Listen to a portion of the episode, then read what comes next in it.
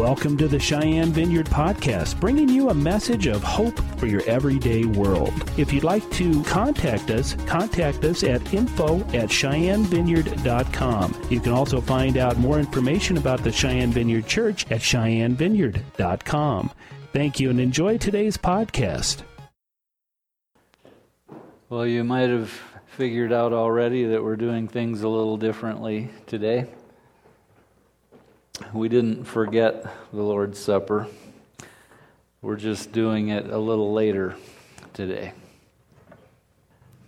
As I'm planting some seed today that, that I want everyone to get. Um, speaking about the symbolism of the Feast of Passover today but the, the basis of the message, when I got this revelation that many of the things in the Old Testament are, are pictures that point toward things that would be fulfilled in Jesus and ultimately fulfilled in the church, it it really revolutionized the way that I look at the Old Testament. Uh, because you, you just you can't look at it the same anymore. The, these are not just nice nice stories of things that happened many years ago. But the, the other thing that this revelation did is it it completely confirmed uh, my faith in, in the supernatural foundation of, of this book. Because nobody was smart enough to have come up with the symbolism that you're going to see today in the Passover being fulfilled in Jesus and now ultimately being fulfilled in us. So uh, I'm sorry I'm going to be using notes probably more today than normal. And yes, I've got lots of notes and we've got a lot of work to do. I encourage you to take notes if. If any of you want me to send you my notes later, I'm, I'm happy to do that. Uh, I, maybe I'll just send it as an attachment to my email this, this next week because this, th- this is amazing stuff that I get to share with you today. It's so foundational. It, it will fill in holes in your own understanding of your own salvation. It will. It, it will give you hope and encouragement for the as we approach the end of days how God is going to deal with us his people because of how he dealt with his people way back in the book of Genesis and Exodus. So this this this is great stuff. Uh, we, like I said, we're we're going to observe the Lord's Supper, but if we do it after the message today, it's, it's going to have a whole new meaning for you. And so we're, we're going to do it together at the end rather than uh, the way we normally do it. So, Father, I, I just thank you for your great wisdom, uh, for your awesome power, for your ability to bring forth your plan with normal, weak human beings that, that demonstrates your power in such an amazing way. And I, I pray for a release of faith today, a release of wisdom and understanding and revelation to your people, that we would never be the same after today. In Jesus' name. So, this year I'm, I'm committed to teaching about all of the feasts of Israel.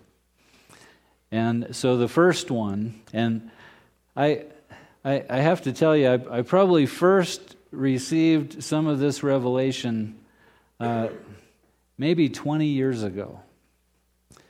And, and it, was, it, it was revolutionary to me. But the more that I dig in to the feasts, there, there's just, it, it's endless. The, the amount of amazing symbolism that, that the Lord put into this stuff.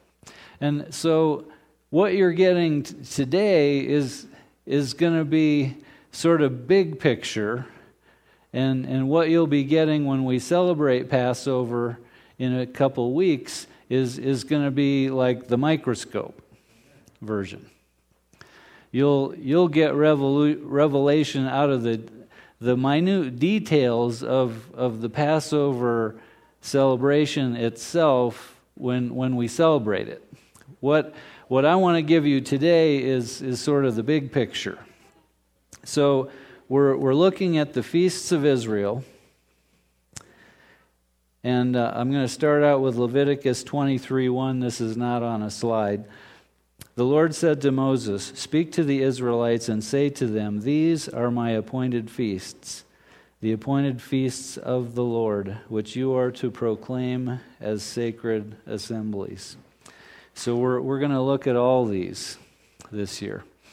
And I, I feel like I need to give a little bit of background context for the Feast of Passover today. So I'm going to give you a, a 50,000 foot uh, overview of a good part of the Old Testament as, as we start out. So I'm skipping a lot, but we're going to start with Abraham because the Lord found in Abraham someone who, who would trust him, someone who had faith, who would hear him and obey and do what he said. And the Lord, because of the heart that Abraham had, he made a covenant with, with Abraham. And he promised Abraham that, and, and Abraham was an old man at this time who had no children. And really no hope of ever having children because of his age. And the Lord promised him that he would be the father of many nations, that his children would be as the sand on the seashore and as the stars in the sky, and that through him every nation on the earth would be blessed. And, you know, there's so much detail in that story, but, but that is where this story begins. It really begins with Abraham, God choosing a man and promising out of this man is, is going to come a people. In fact, uh, an innumerable number of people. So, what happens uh, through a series of events over generations? The Lord moves Abraham's family, which is still relatively small in number, to Egypt and supernaturally provides for them in one of the worst famines uh, that had been known supernaturally provides because of Joseph's obedience and his faithfulness, uh, one of Abraham's great grandsons. And the Lord had promised Abraham when he was giving him this covenant that, hey, your, your family is going to go to this other land, and I hate to tell you this, but they're going to be slaves for 400 years but don't worry, then I'm going to take them out and, and we're really going to get somewhere at that point. So they're in Egypt. Things are great under Joseph. They're given the best land in, in Egypt, and they begin to multiply and multiply. And a few generations later, a different Pharaoh says, These people are too strong, too numerous. We, we've got to make them slaves so they don't become powerful as well and threaten us. So that's what happened. So God hears the cries of his people and he calls Moses as the deliverer of his people. Now, we, we got to think about this, okay? That right now, God doesn't really have a people, He has a family in Egypt. And Passover is, is such a significant event that, and I didn't even realize this un, until my study for this message, because this is, it, it is hugely significant. You, you would know this easily if, if you grew up Hebrew and, and Jewish, but as a non Hebrew, non Jewish person reading the Old Testament, I, I didn't realize that when the Lord said, when the Lord gave the instructions for Passover, and He said, and this will be the beginning of months for you, it, it had not previously been the beginning of months for them.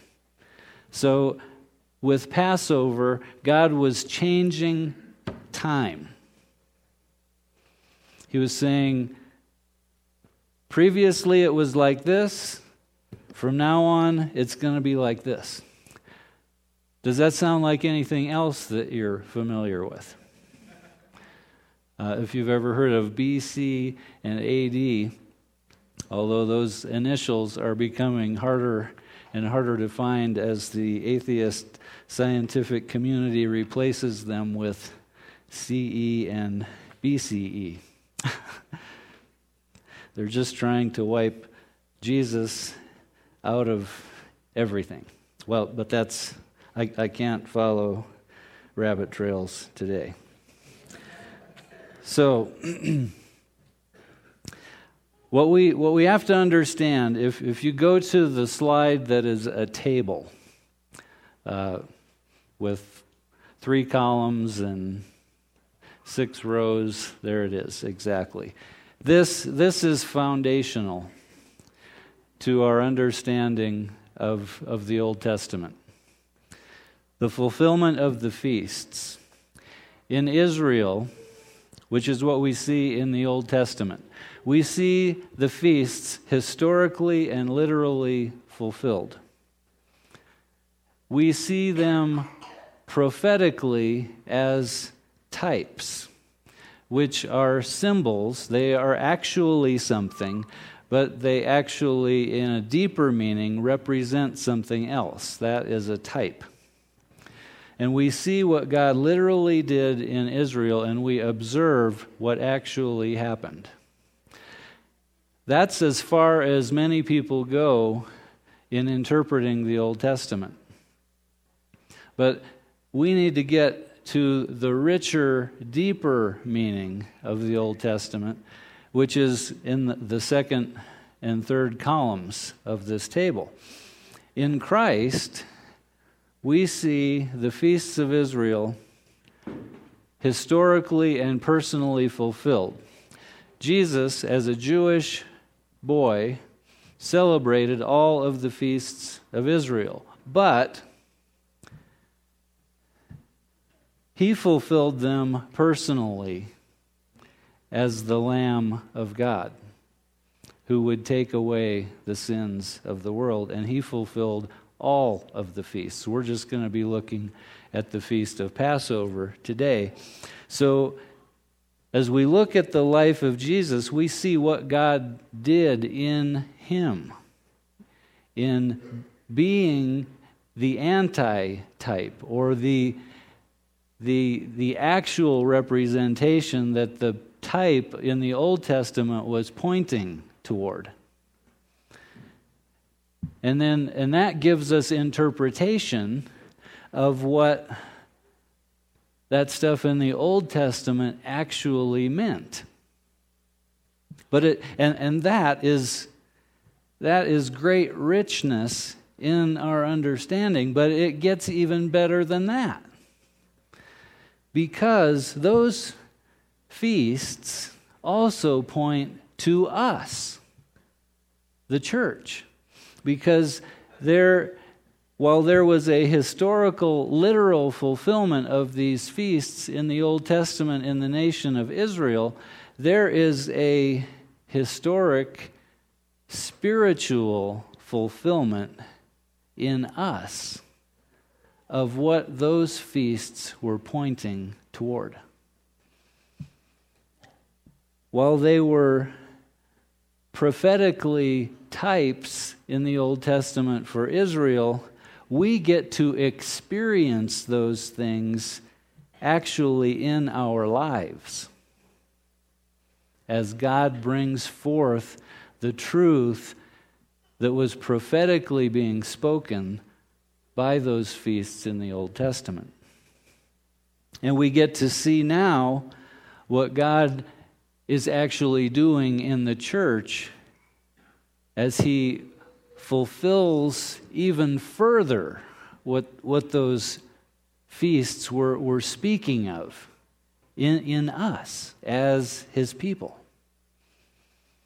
And, and that is the application for us today. So, as, as we look at these feasts, these, are not just historical things that happened thousands of years ago and nice stories. No, they, they speak plainly today of what God is doing in us. And, and that is, is what I want us to get today.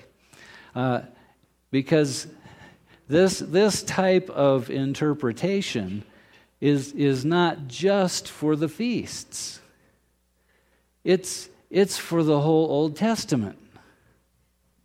Because what God was doing in Egypt with the original Passover is, is he, he was pulling out of one nation a people who were the people of God.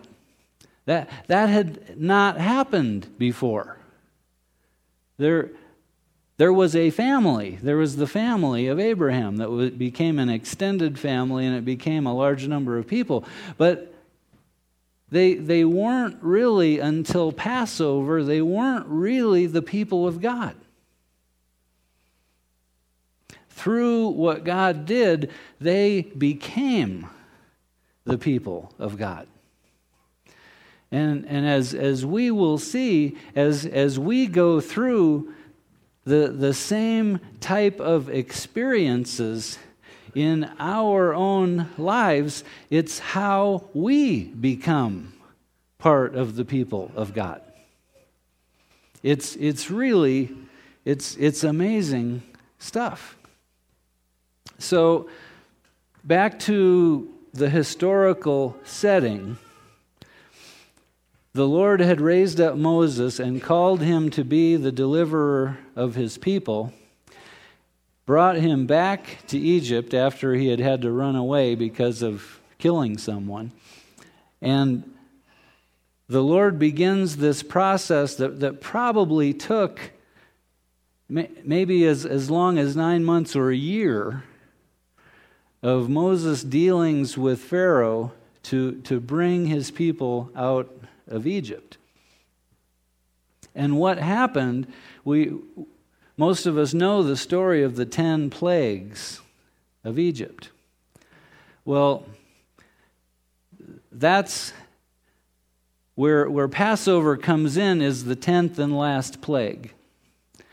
And, and what happened through those plagues is that the Lord God Jehovah showed himself to be so much stronger than every one of the gods of Egypt. He, through those plagues, he defeated and brought judgment on every one of the gods of Egypt until at the end of the last plague there was, there was one God left to deal with, and that was Pharaoh himself. Because Pharaoh was seen as the Son of God. And so that's, that's sort of where we pick up the story of Passover. And, and I, I want to take the time to read this out of Exodus chapter 12. This is the most complete uh, description in one place that we find. So the Lord said to Moses and Aaron in the land of Egypt, This month, the month of Passover, shall be for you the beginning of months. He's changing time. It shall be the first month of the year for you. Tell all the congregation of Israel that on the tenth day of this month every man shall take a lamb according to their fathers' houses, a lamb for a household. And if the household is too small for a lamb, then he and his nearest neighbor shall take according to the number of persons, according to what each can eat. You shall make your count for the lamb. Your lamb shall be without blemish, a male a year old. You may take it from the sheep or from the goats, and you shall keep it until the fourteenth day of this month, when the whole assembly of the congregation of Israel shall kill their lambs at twilight. Then they shall take some of the blood and put it on the two doorposts and on the lintel of the houses in which they eat it. They shall eat the flesh that night, roasted on fire, with unleavened bread and bitter herbs, they will eat it. Do not eat any of it raw or boiled in water, but roasted, its head with its legs and its inner parts. And you shall let none of it remain until morning. Anything that remains until morning you shall burn. In this manner you shall eat it, with your belt fastened, your sandals on your feet, and your staff in your hand, and you shall eat it in haste. It is the Lord's Passover. For I will pass through the land of Egypt that night, and I will strike all the firstborn in the land of Egypt, both man and beast. And on all the gods of Egypt I will execute judgments. I am the Lord. The blood shall be a sign for you on the houses where you are, and when I see the blood, I will pass over you, and no plague will befall you to destroy you when I strike the land of Egypt. This day shall be for you a memorial day, and you shall keep it as a feast to the Lord throughout all your generations. As a statute forever, you shall keep it as a feast. Seven days you shall eat unleavened bread. On the first day you shall remove leaven out of your houses. If anyone eats what is leavened from the first day until the seventh day, that person shall be cut off from Israel. On the first day you shall hold a holy assembly, and on the seventh day a holy assembly.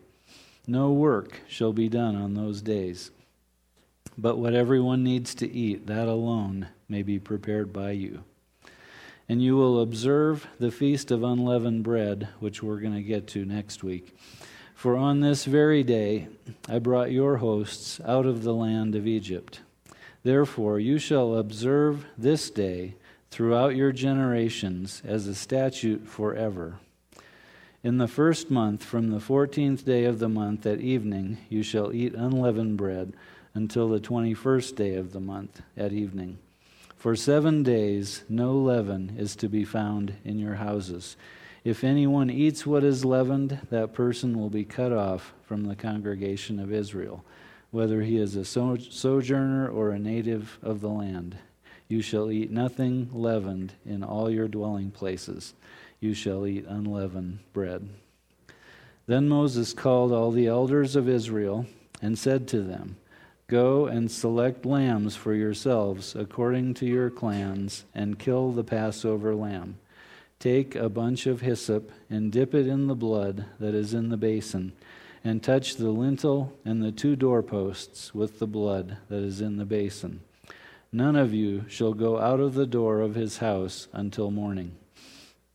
For the Lord will pass through to strike the Egyptians, and when he sees the blood on the lintel and on the two doorposts, the Lord will pass over the door and will not allow the destroyer to enter your houses to strike you. You shall observe this rite as a statute for you and your sons forever. And when you come to the land that the Lord will give you, as he has promised, you shall keep this service. And when your children say to you, What do you mean by this service?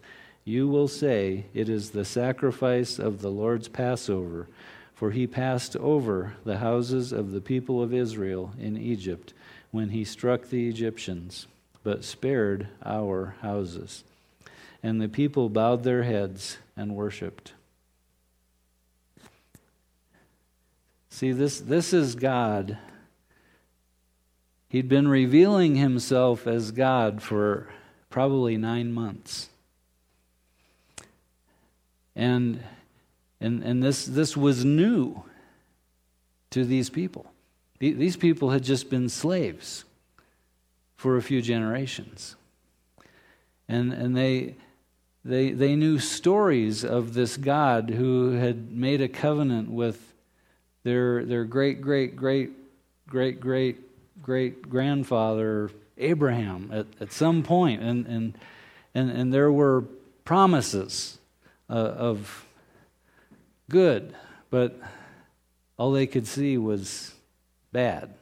And things had gotten progressively worse over those nine months in, in their duty and work as, as slaves.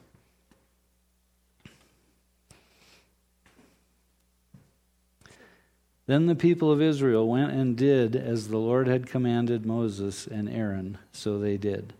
At midnight the Lord struck down all the firstborn in the land of Egypt from the firstborn of Pharaoh who sat on his throne to the firstborn of the captive who was in the dungeon, and all the firstborn of the livestock. And Pharaoh rose up in the night, he and all his servants and all the Egyptians, and there was a great cry in Egypt, for there was not a house where someone was not dead. Then he summoned Moses and Aaron by night and said, Up! Go out from among my people, both you and the people of Israel, and go serve the Lord as you have said. Take your flocks and your herds as you have said, be gone, and bless me also. He was finally starting to get it that this God was powerful. The Egyptians were urgent with the people to send them out of the land in haste, for they said, We will all be dead. So the people took their dough before it was leavened, their kneading bowls being bound up in their cloaks on their shoulders. The people of Israel had also done as Moses told them. For they had asked the Egyptian, Egyptians for silver and gold, jewelry, and for clothing, and the Lord had given the people favor in the sight of the Egyptians, so that they let them have whatever they asked. Thus they plundered the Egyptians. And the people of Israel journeyed from Ramses to Succoth, about 600,000 men on foot, besides women and children. A mixed multitude also went up with them, and very much livestock, both flocks and herds, and they baked unleavened cakes of the dough that they had brought out of Egypt, for it was not leavened, because they were thrust out of Egypt and could not wait, nor had they prepared any provisions for themselves. The time that the people of Israel lived in Egypt was 430 years. At the end of 430 years, on that very day, all the hosts of the Lord went out from the land of Egypt. It was a night of watching by the Lord to bring them out of the land of Egypt. So, this same night is a night of watching kept to the Lord by all the people of Israel throughout their generations. And the Lord said to Moses and Aaron, This is the statute of the Passover. No foreigner shall eat of it, but every slave that is bought for money may eat of it after you have circumcised him. No foreigner or hired servant may eat of it. It shall be eaten in one house. You shall not take any of the flesh outside of the house. You shall not break any of its bones. All the congregation of Israel shall keep it. If a stranger will sojourn with you and would keep the Passover to the Lord, let all his males be circumcised. Then he may come near and keep it. He shall be as a native of the land, but no uncircumcised person shall eat of it. There shall be one law for the native and for the stranger who sojourns among you. All the people of Israel did just as the Lord commanded Moses and Aaron. And on that very day, the Lord brought the people of Israel out of the land of Egypt by their hosts. So, so that is, is the basic story of, of what happened preceding Passover, during the night of Passover, and the next day when the Egyptians basically told the people of Israel, "Get out of here and take our stuff. Just just just go. we we don't all want to die." And and that is how they left. They they came poor, small in number, in a severe time of famine, and they left with all the plunder of Egypt 600,000 men plus women and children. So, what does all this mean? That's, that's what we want to get to today. So, the first thing that I mentioned already was that time changed with Passover. So, the, the Jewish people still have two calendars. They have what they call a civil calendar and they have a sacred calendar. And in the sacred calendar, the first month is, is the month of Passover. Jesus, being the fulfillment of the Passover lamb, when he actually died and, and became the once and for all sacrifice for the sins of the world, time changed. For, for the world, not just for one group of people. That, that is, how did God pull that off?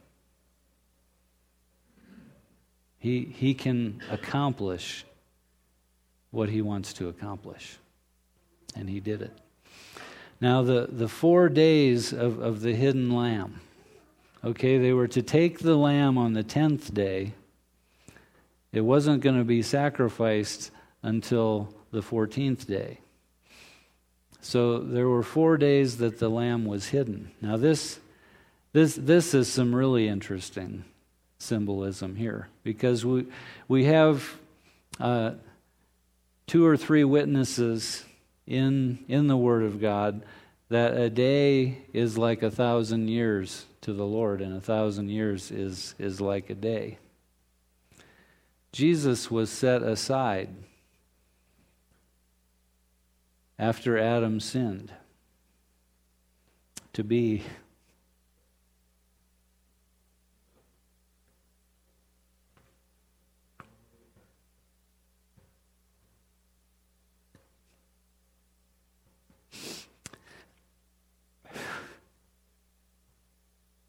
to be the Lamb of God.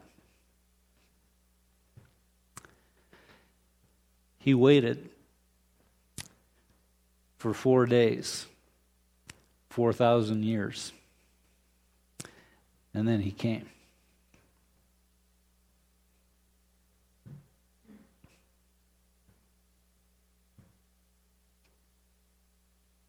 And his death was at the same time that they were killing the Passover lambs for Passover that year.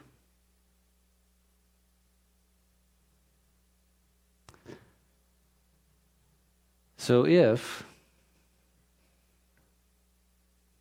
creation was a type the creation story was a type for this creation. The Lord worked for six days, and then he rested for a day. There was 4,000 years to Jesus. There's been 2,000 years since Jesus. This is one of the most compelling arguments for a millennium. That at the day of the Lord, at the end of the sixth day,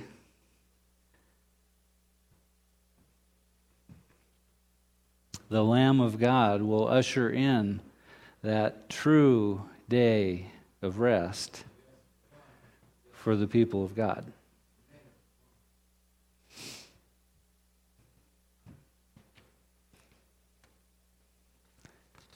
There, there is so much here.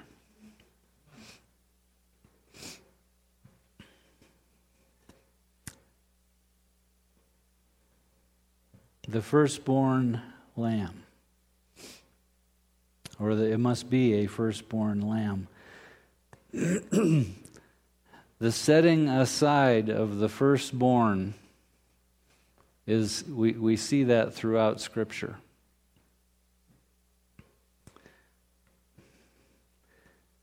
Cain set aside for Abel. Isaac for Esau.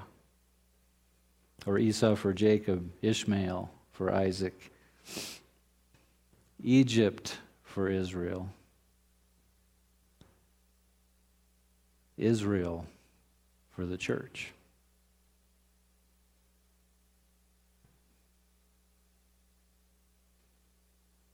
See this?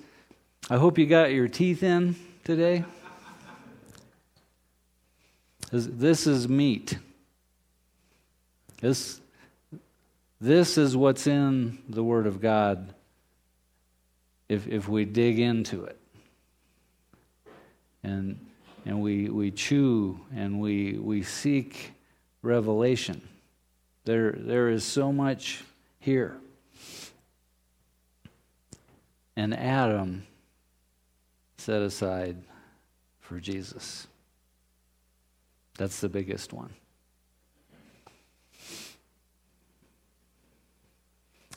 And it was to be a male. In 1 Corinthians 15:21, Paul brings some of this to light. For since death came through a man, the resurrection of the dead comes also through a man. For as in Adam all die, so in Christ all will be made alive. The lamb was to be without spot or blemish. The lamb was to be inspected to know that it was acceptable to become a Passover lamb. When you look at the story of the crucifixion of Jesus, he was examined by the political leaders, and they found nothing wrong with him. He was examined by the religious leaders they could find nothing wrong with him, so they had to hire people to lie so they could come up with something against him. He was examined by Judas, who had betrayed him, and after Judas betrayed him, he recognized the incredible wrong that he had done. He was examined. There, there, were, there, were, there were seven groups of people that Jesus was examined by. And he was found without blame or spot by every one of them, including the centurion and one of the thieves on the cross.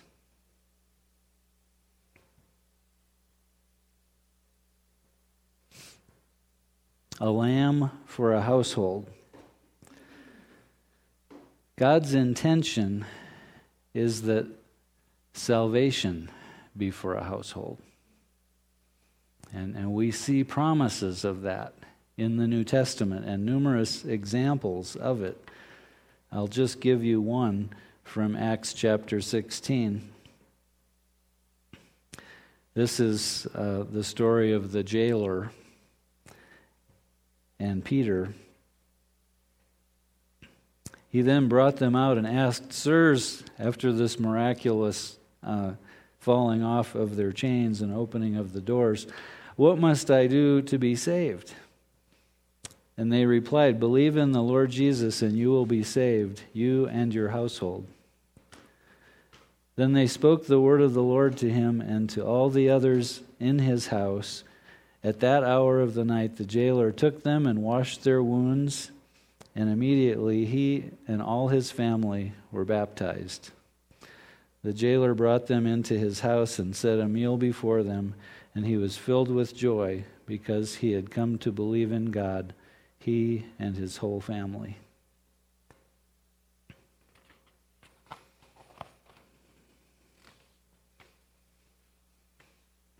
And the whole household was, was to eat the, the lamb together. And if you're in a household where people need to be saved, you need to keep contending. As you can hold on to the promise that salvation is for the household. Keep eating the lamb.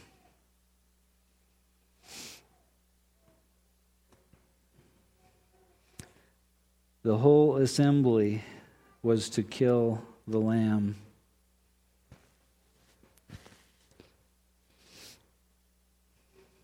At the same time, the whole congregation of Israel was involved in the death of Jesus. The Sanhedrin, the priests, and all the people.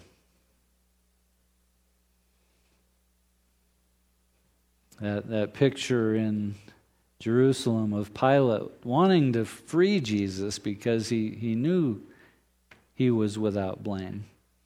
And, and giving the people the opportunity. I, I'll, I'll either give you Jesus or I'm going to give you this murdering scoundrel who we're waiting to put to death, thinking that he knew which one they would choose. But they chose the one who had to be killed on that day. The blood must be applied to the lintel and the doorposts. The blood was the evidence that the sacrifice of the Passover lamb had taken place for that household. So there was an external sign, the blood, on the door. When Jesus was on the cross, he was both the Lamb of God who takes away the sins of the world, as well as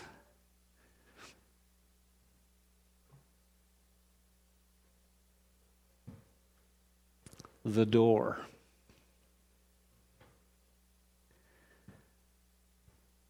It's one of the I am statements in the book of John.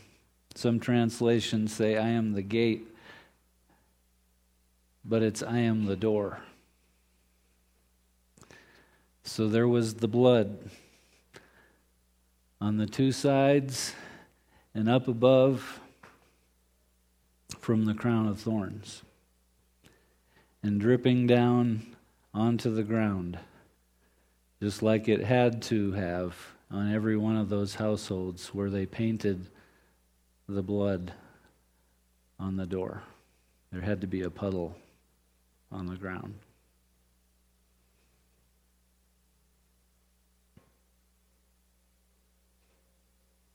Jesus said in John 10, I am the door. If anyone enters through me, he shall be saved, and he shall go in and out and find pasture.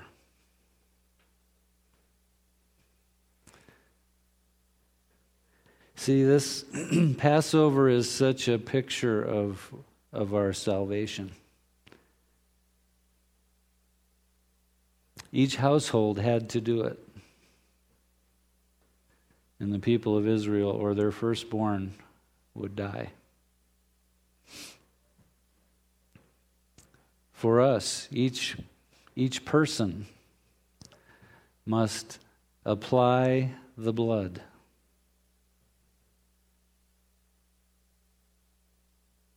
For their own salvation. It is available to all.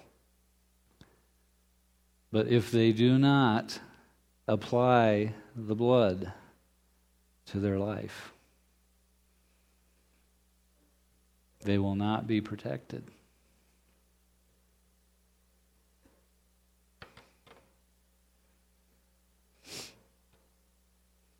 The body of the lamb was to be eaten. The whole lamb was to be eaten in haste with unleavened bread and bitter herbs. Jesus suffered and died as the Passover lamb and was without sin. For us, the church, when we partake of this representing the blood of Jesus and the unleavened bread that represents his body. See, Jesus in the Last Supper, he, he instituted a new celebration for the new covenant people. And, and this was to be it. And no, they didn't do it exactly like this, but this is a convenient way for us to do it and to remember. You remember when Jesus was at the height of his popularity with thousands of people, he said the most bizarre thing. Almost lost his disciples the multitude left. Remember, he, he talked about eating his flesh and drinking his blood. They, they didn't understand. He, he was telling them plainly that he was to be the ultimate fulfillment of Passover. And and that the true people of God would, would feed on his flesh and, and drink his blood. Which is what we do.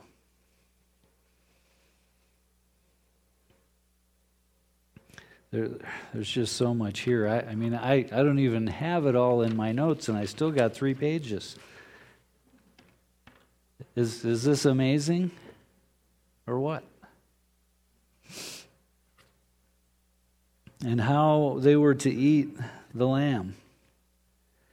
They were to eat it in haste. They were to gird their loins, which we just scratch our heads when we read that.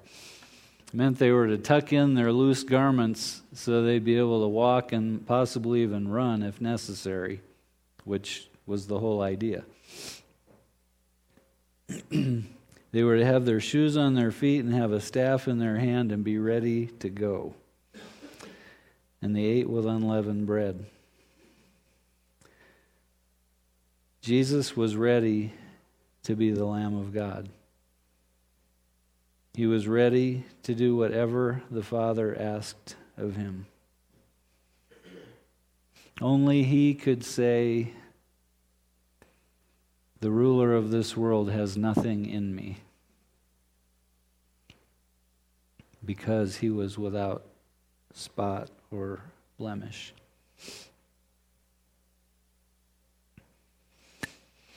We are to be ready as well for whatever the Lord asks of us. We are to put on the whole armor of God listed in Ephesians chapter 6 and be ready to go to battle against the forces of darkness. And we can't hold on to any leaven, any sin, as it creates a weak point in our armor. And we'll, we'll get into more of that next week. So, this feast is called the Passover of the Lord. The night of Passover was a dividing line between those who would be the people of God and everyone else. It was divine protection and life for the obedient, both of Israel and, and Egypt, if, if they heard the instruction and, and obeyed. But for the rest, it meant death and sorrow. The difference was whether the blood had been applied to the house. The covering of blood was a symbol of faith and obedience to the death angel. Jesus became the Passover lamb, and it's his blood that, when applied to our lives, delivers us from death into a new life. We become a new creation. And this is done through faith and obedience as well. But it is a literal spiritual reality that we become a new creation, that we pass from death to life by applying the blood.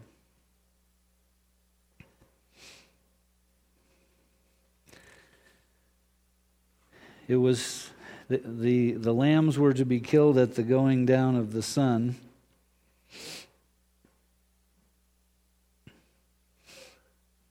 This was fulfilled in the life of Jesus when there was a solar eclipse on the day that he was sacrificed.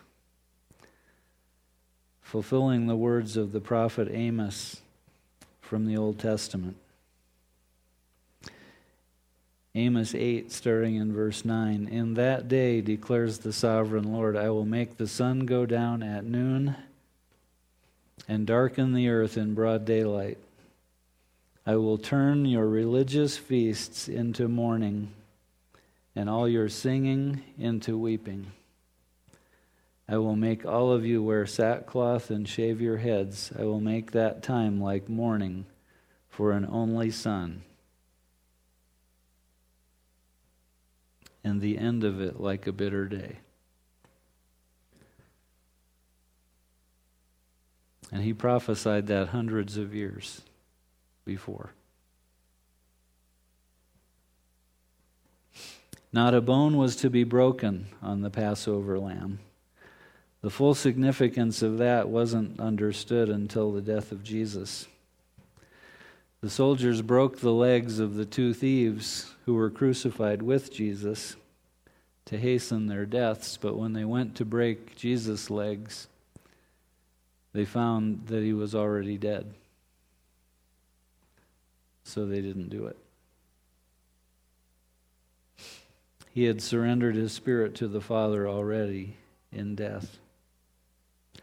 He was not a disobedient sheep needing his legs to be broken, as were the two thieves.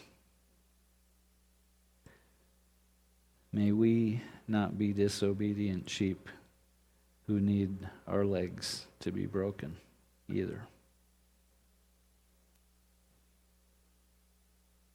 Unleavened bread was to be eaten for seven days and no leaven was to be found in any household for those seven days, or that family would be cut off from the congregation of the people of God.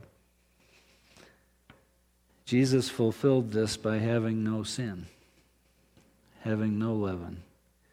We, as believers, are to cooperate with the Lord in removing the leaven from our lives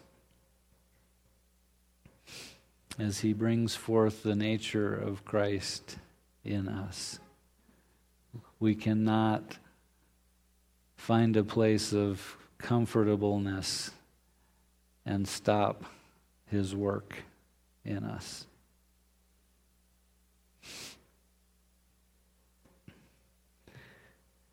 There was safety inside the house. None were to go out of the house until the Lord said that it was okay. Their safety and security depended on their obedience. They were to remain inside the blood sprinkled door, eating the lamb. This is our security. To remain in the blood sprinkled door, Jesus, and inside his church, the fellowship, feeding on the Lamb, celebrating the Lord's Supper together.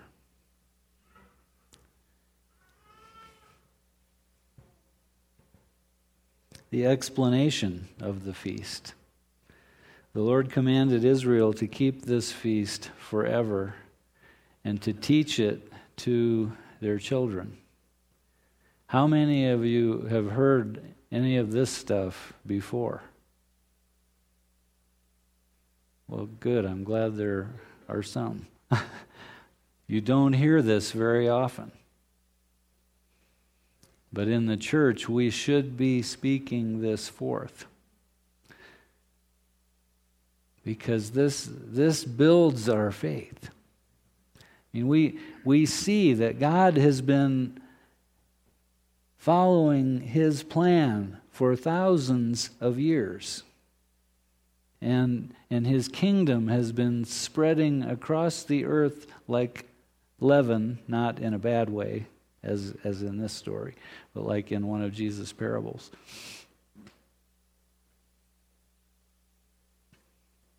But what he began, he is going to finish.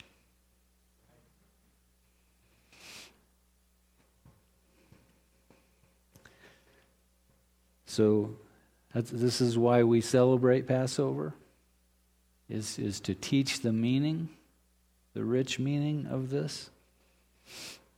And these, these are the feasts of the Lord. As, as the people of God, we, we should observe his celebrations. He has given them to us as his people. The, the taking spoil from the Egyptians. After the last plague, Pharaoh told Moses and Aaron to get out of Egypt quickly. In their haste to get rid of the Israelites, they gave them many possessions and treasures, and this fulfilled God's promise to Abraham 400 years before way back in Genesis 13.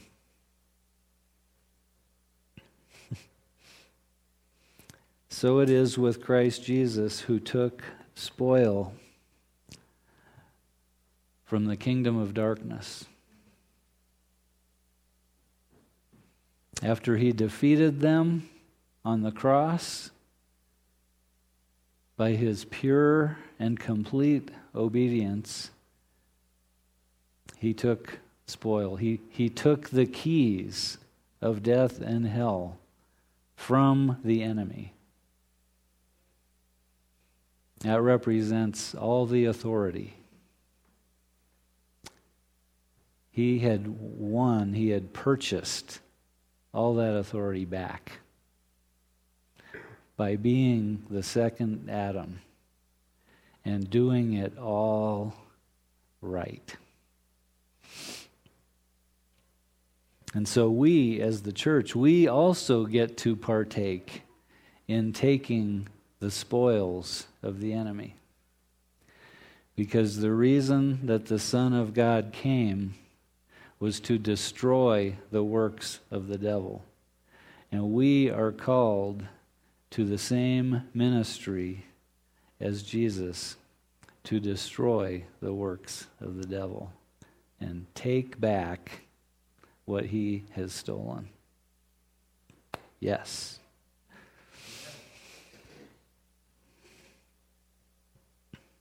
You had to be circumcised to eat the Passover.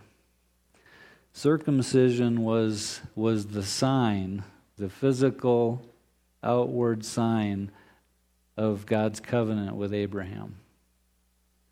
So you, you had to be a covenant person to partake of Passover. The New Testament tells us that those who are in a new covenant relation, relationship with Christ are qualified to partake of the Lord's Supper.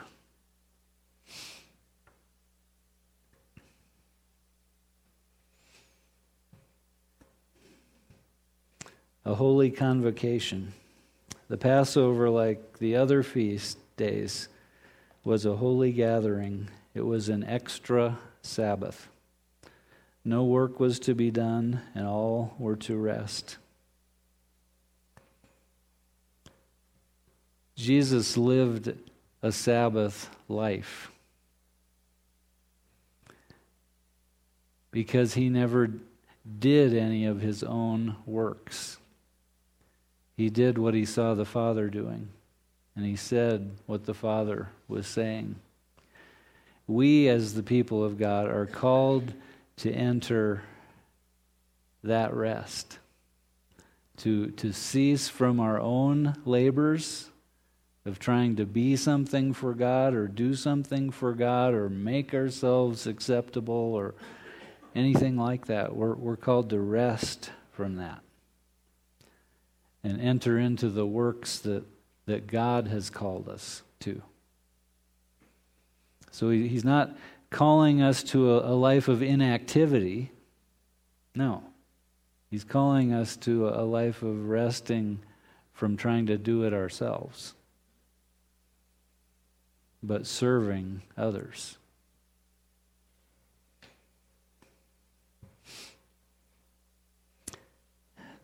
The Exodus on eagle's wings when they left Egypt. God's people had been preserved through the plagues that fell on Egypt. Now, at the midnight hour, they experienced the great Exodus which was going out into the wilderness. You see, it's such a picture of how God does things so differently than, than we would expect.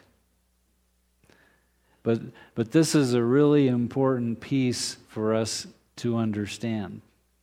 See, when, when God took the people of Israel out of Egypt on, on eagle's wings, as, as he said, it's his terminology.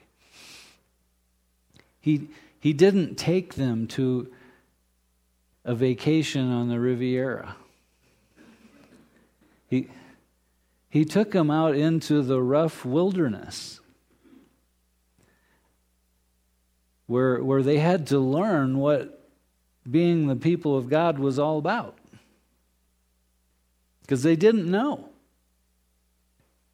They, they didn't have anything to really look back on. But they, they had been preserved through all of the plagues, all of the judgments against the gods of Egypt.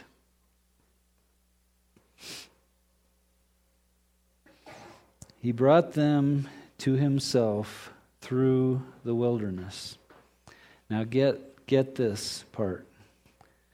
This will be fulfilled in the church as we approach the end of days. We will experience the preserving power of God in the midst of the great plagues that will take place that are told about in the book of Revelation. And then he will deliver us. we, we will be kept. But our keeping is going to depend on our obedience, just like it was for them. Imagine what it was like the night of the Passover. You're a, an Israelite family. You you killed the lamb that had been with you for four days.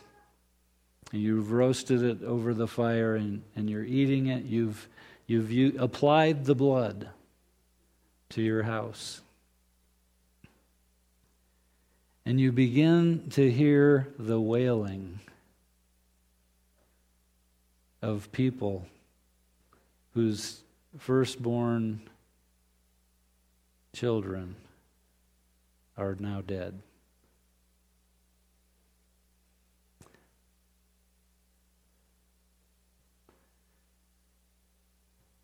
There was a release of the fear of the Lord that night.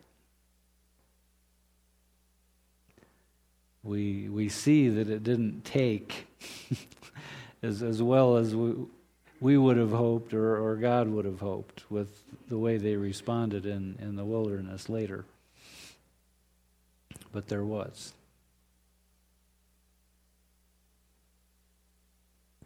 As, as the people of God approaching the end of days, that we may go through similar things. And the most important thing for us is, is to be able to hear what God is saying and obey quickly. That's what will take care of us, what will preserve us. Just two more. the healing power of the Lamb. Now, this, this is important for us to get. In uh, Psalm 105, we're told that there was not a feeble person among them when God took the Israelites out of Egypt.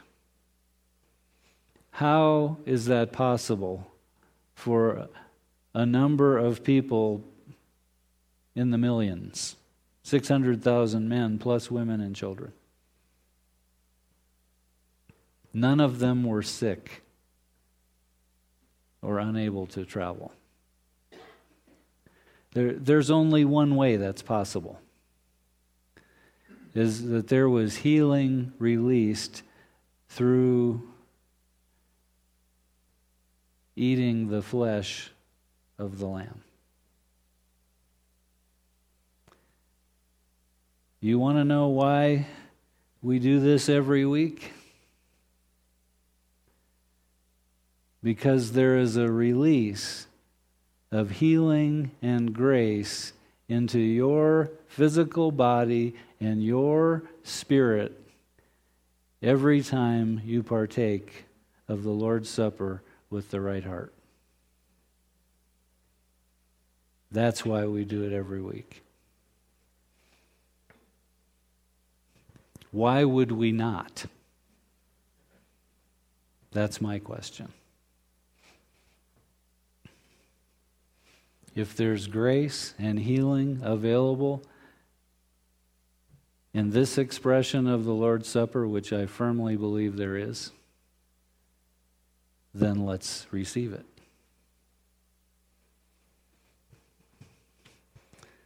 And the last thing is the song of Moses and the Lamb. There, there's no recorded song in Scripture until we come to the song of Moses after the deliverance out of Egypt. That's interesting.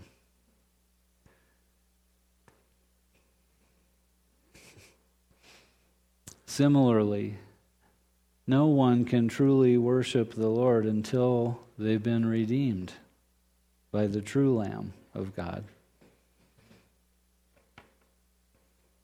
And the saints who come out of the great tribulation and stand on the sea of glass will sing the song of Moses and of the Lamb.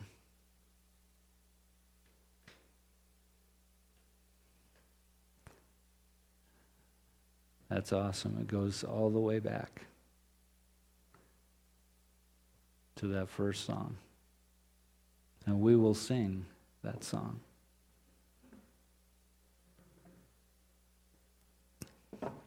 So if if you're here today and, and you, you have not applied the blood of the Lamb of God to your life, I, I want to invite you to do that today. And I will lead you in a short prayer, and then we're going to celebrate the Lord's Supper together.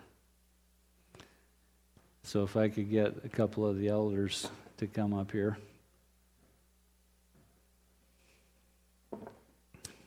So, if you would bow your heads. If, if you've not been born again, if you've not applied the blood of the Lamb of God to your life, then I invite you to do so right now so you can partake of the Lord's Supper as one of God's people today. So I, I invite you to, uh, to just say this prayer uh, with me. If some of you want to say it along with so that nobody's doing it by themselves, that would be just fine. Jesus.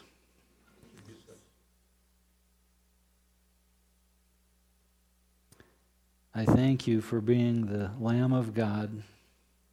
Thank you for being the Lamb of God. Who takes away the sins of the world. Who takes away the sins of the world. I receive your sacrifice. I receive your sacrifice on my behalf. on my behalf. I receive I receive your blood on my behalf. Forgive me and cleanse me from my sins.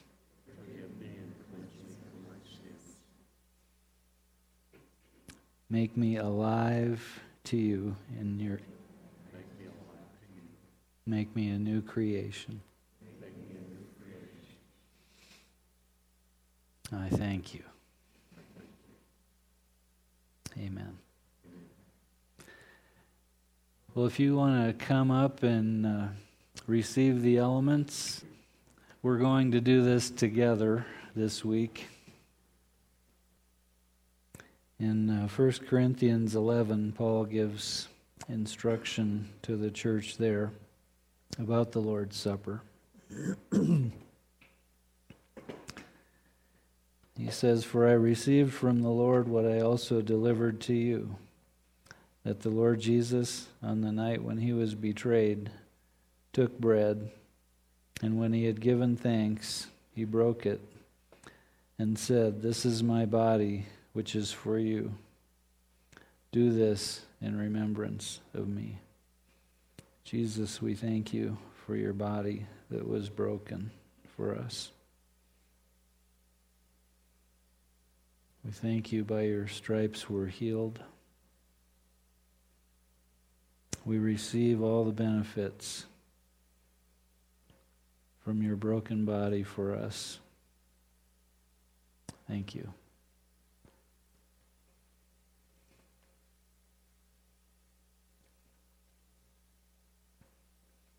In the same way, he also took the cup after supper, saying, This cup is the new covenant in my blood. Do this as often as you drink it in remembrance of me. For as often as you eat this bread and drink the cup, you proclaim the Lord's death until he comes. So, Jesus, we thank you for your blood that cleanses us from our sins. It delivers us from the curse of the law. And we thank you for the new covenant. We receive all the benefits of your blood for us. Amen.